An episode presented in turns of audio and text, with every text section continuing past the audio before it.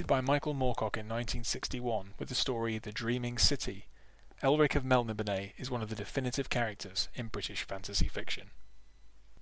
An albino sorcerer and warrior with milk white skin and hair, Elric is a magnetic anti-hero. Cursed with a black sword which feeds on souls and bound to serve the capricious chaos deity Arioch.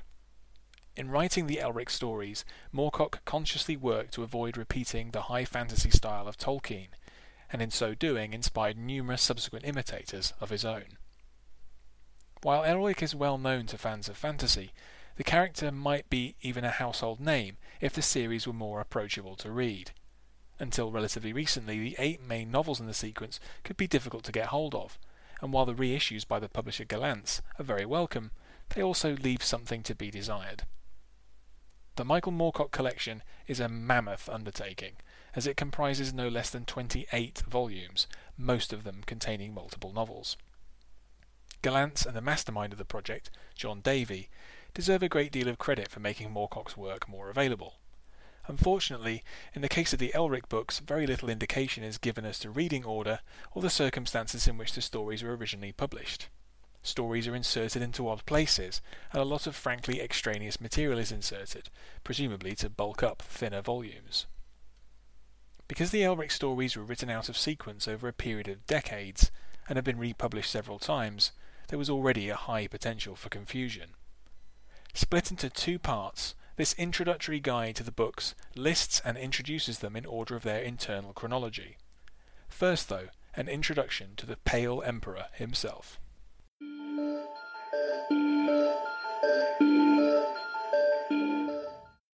Elric is a tortured anti-hero, the reluctant emperor of the decadent and depleted empire of Melniboné. As a Melnibonéan, Elric is part of a long lineage of sorcerers, and his people drew on a pact with the Lords of Chaos to build and maintain their empire. The forces of chaos and law, and the balance between them, are the essential framework behind most of Moorcock's sprawling fictional universe. Elric eventually learns that he is his universe's incarnation of the Eternal Champion, with a cosmic purpose of keeping the energies of chaos and law in balance. As the saga progresses, Elric learns more of his role as an Eternal Champion, and the universes that exist alongside his own. He even meets a few of his counterparts, the Eternal Champions from other universes. Along the way he meets numerous allies and sworn enemies, and his evil sword Stormbringer is rarely without souls to feed upon for very long. While the White Wolf, as he is sometimes known, has goals of his own, he is inexorably drawn towards his ultimate destiny in a struggle between chaos and law.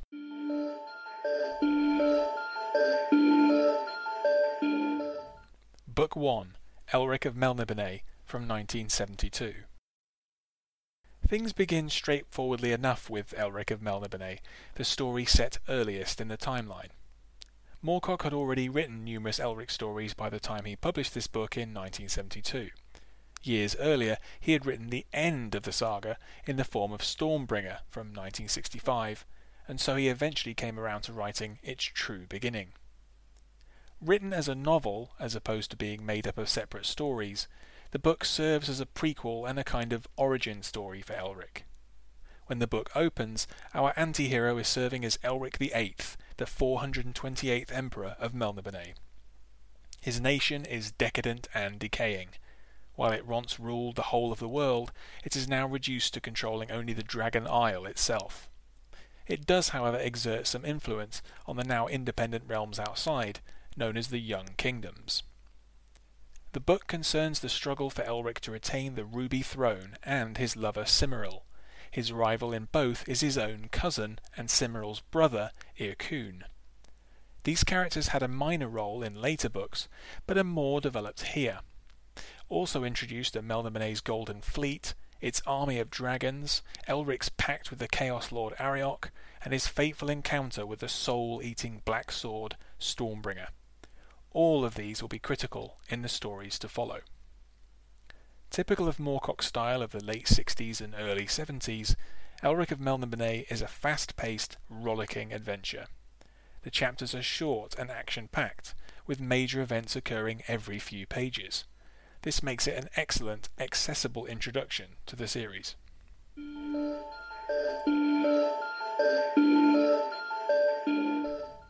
Book 2 The Fortress of the Pearl from 1989. Expect a huge change of pace and style from the second book of the saga, The Fortress of the Pearl. This is perhaps unsurprising as it's one of the late Elric novels written 17 years after its predecessor. Moorcock's approach had changed enormously, and this is reflected in every aspect of the novel. It is longer, stranger, and more deliberately paced. Its emphasis is less on action and more on philosophy and the metaphysical. The plot is set within a period when Elric is exploring the Young Kingdoms. Finding himself close to death in the ancient desert city of Quarzhasaat, Elric is easily coerced into undertaking a quest against his will. He is tasked with acquiring the pearl at the heart of the world, and is eventually aided in his mission by the dream thief Una. Seasoned readers of Moorcock will recognize this character as an alternate version of Una Person, a recurring presence in many of his novels. The Dream Thief's crucial part in the story reflects the greater role for women in Moorcock's fiction by the late 80s. One of the distinctive elements of The Fortress of the Pearl is that much of the narrative takes place in a succession of dream worlds. Combined with the lack of references to these events in other novels, because of course it didn't exist when they were written, this further heightens the sense of separateness of this particular story.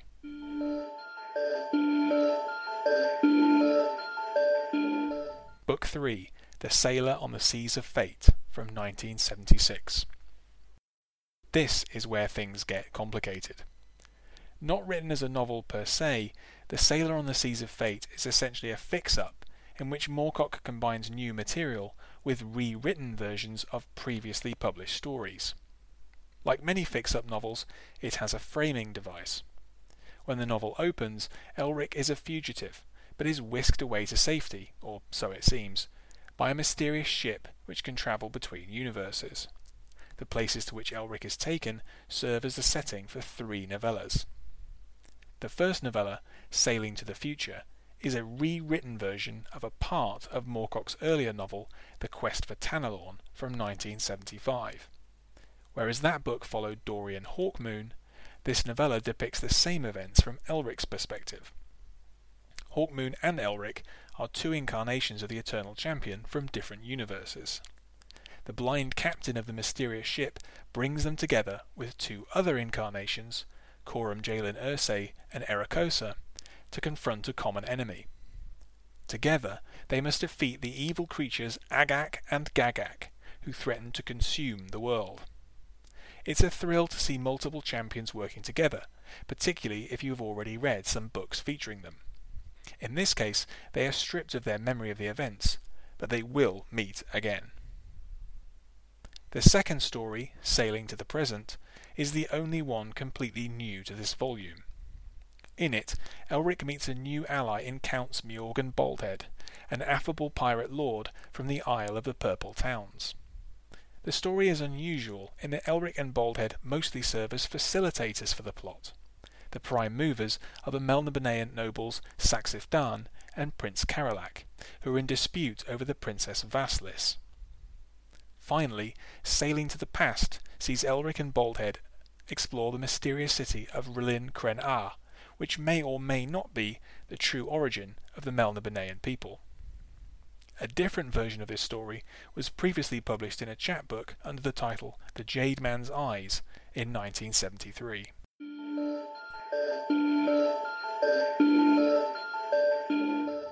Book 4 The Weird of the White Wolf from 1977. While it was first published just a year after the previous book, The Weird of the White Wolf, the word weird here being used in its archaic sense to mean destiny, is a compendium of some of the first Elric stories to be written, beginning way back in 1961. Not surprisingly, these are much more rough around the edges than later material, and there's little sense that Moorcock expected to be writing about this character for the next 40 years. This volume begins in earnest with The Dreaming City, the first Elric story ever published. The city in question is Imrryr, the capital of Melniboné, to which Elric makes a violent return. As with the Fortress of the Pearl, this story makes for a jarring change of pace.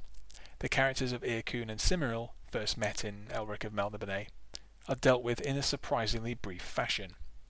Had Moorcock known that the events depicted here would be critical to such a long series, he might not have given them such short shrift. While The God's Laugh, also from 1961, is much less vital to the overarching Elric mythos, but does introduce Moonglum of Elwher.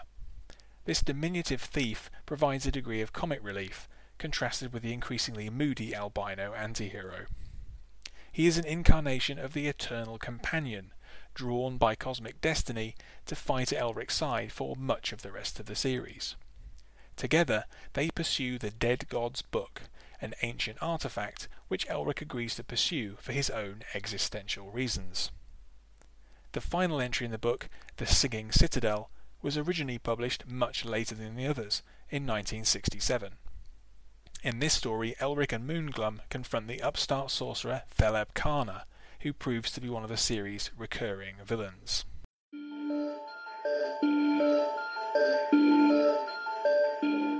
That ends part one of this overview of the Elric series. While varied, all four of these books are very much worth reading and a fine introduction to Michael Moorcock's unique and fascinating multiverse. If you enjoy the Elric novels, there's a huge range of other Eternal Champion books to explore, not least the ones featuring Hawkmoon, Corum, and Erekosë. In the UK, all of the four books are available in their recent paperback editions from Gollancz under the titles used here. In the concluding part of this overview, we'll take a look at the remaining four Elric novels, beginning with The Sleeping Sorceress and ending with the final struggle of Stormbringer.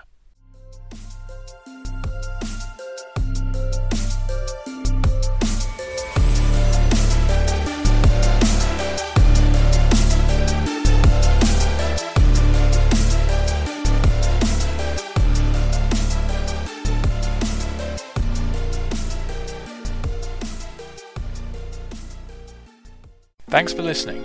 For more articles and audio on books, film, video games, board games, and music, visit andyjohnson.xyz. To support me, go to patreon.com slash andyjohnson.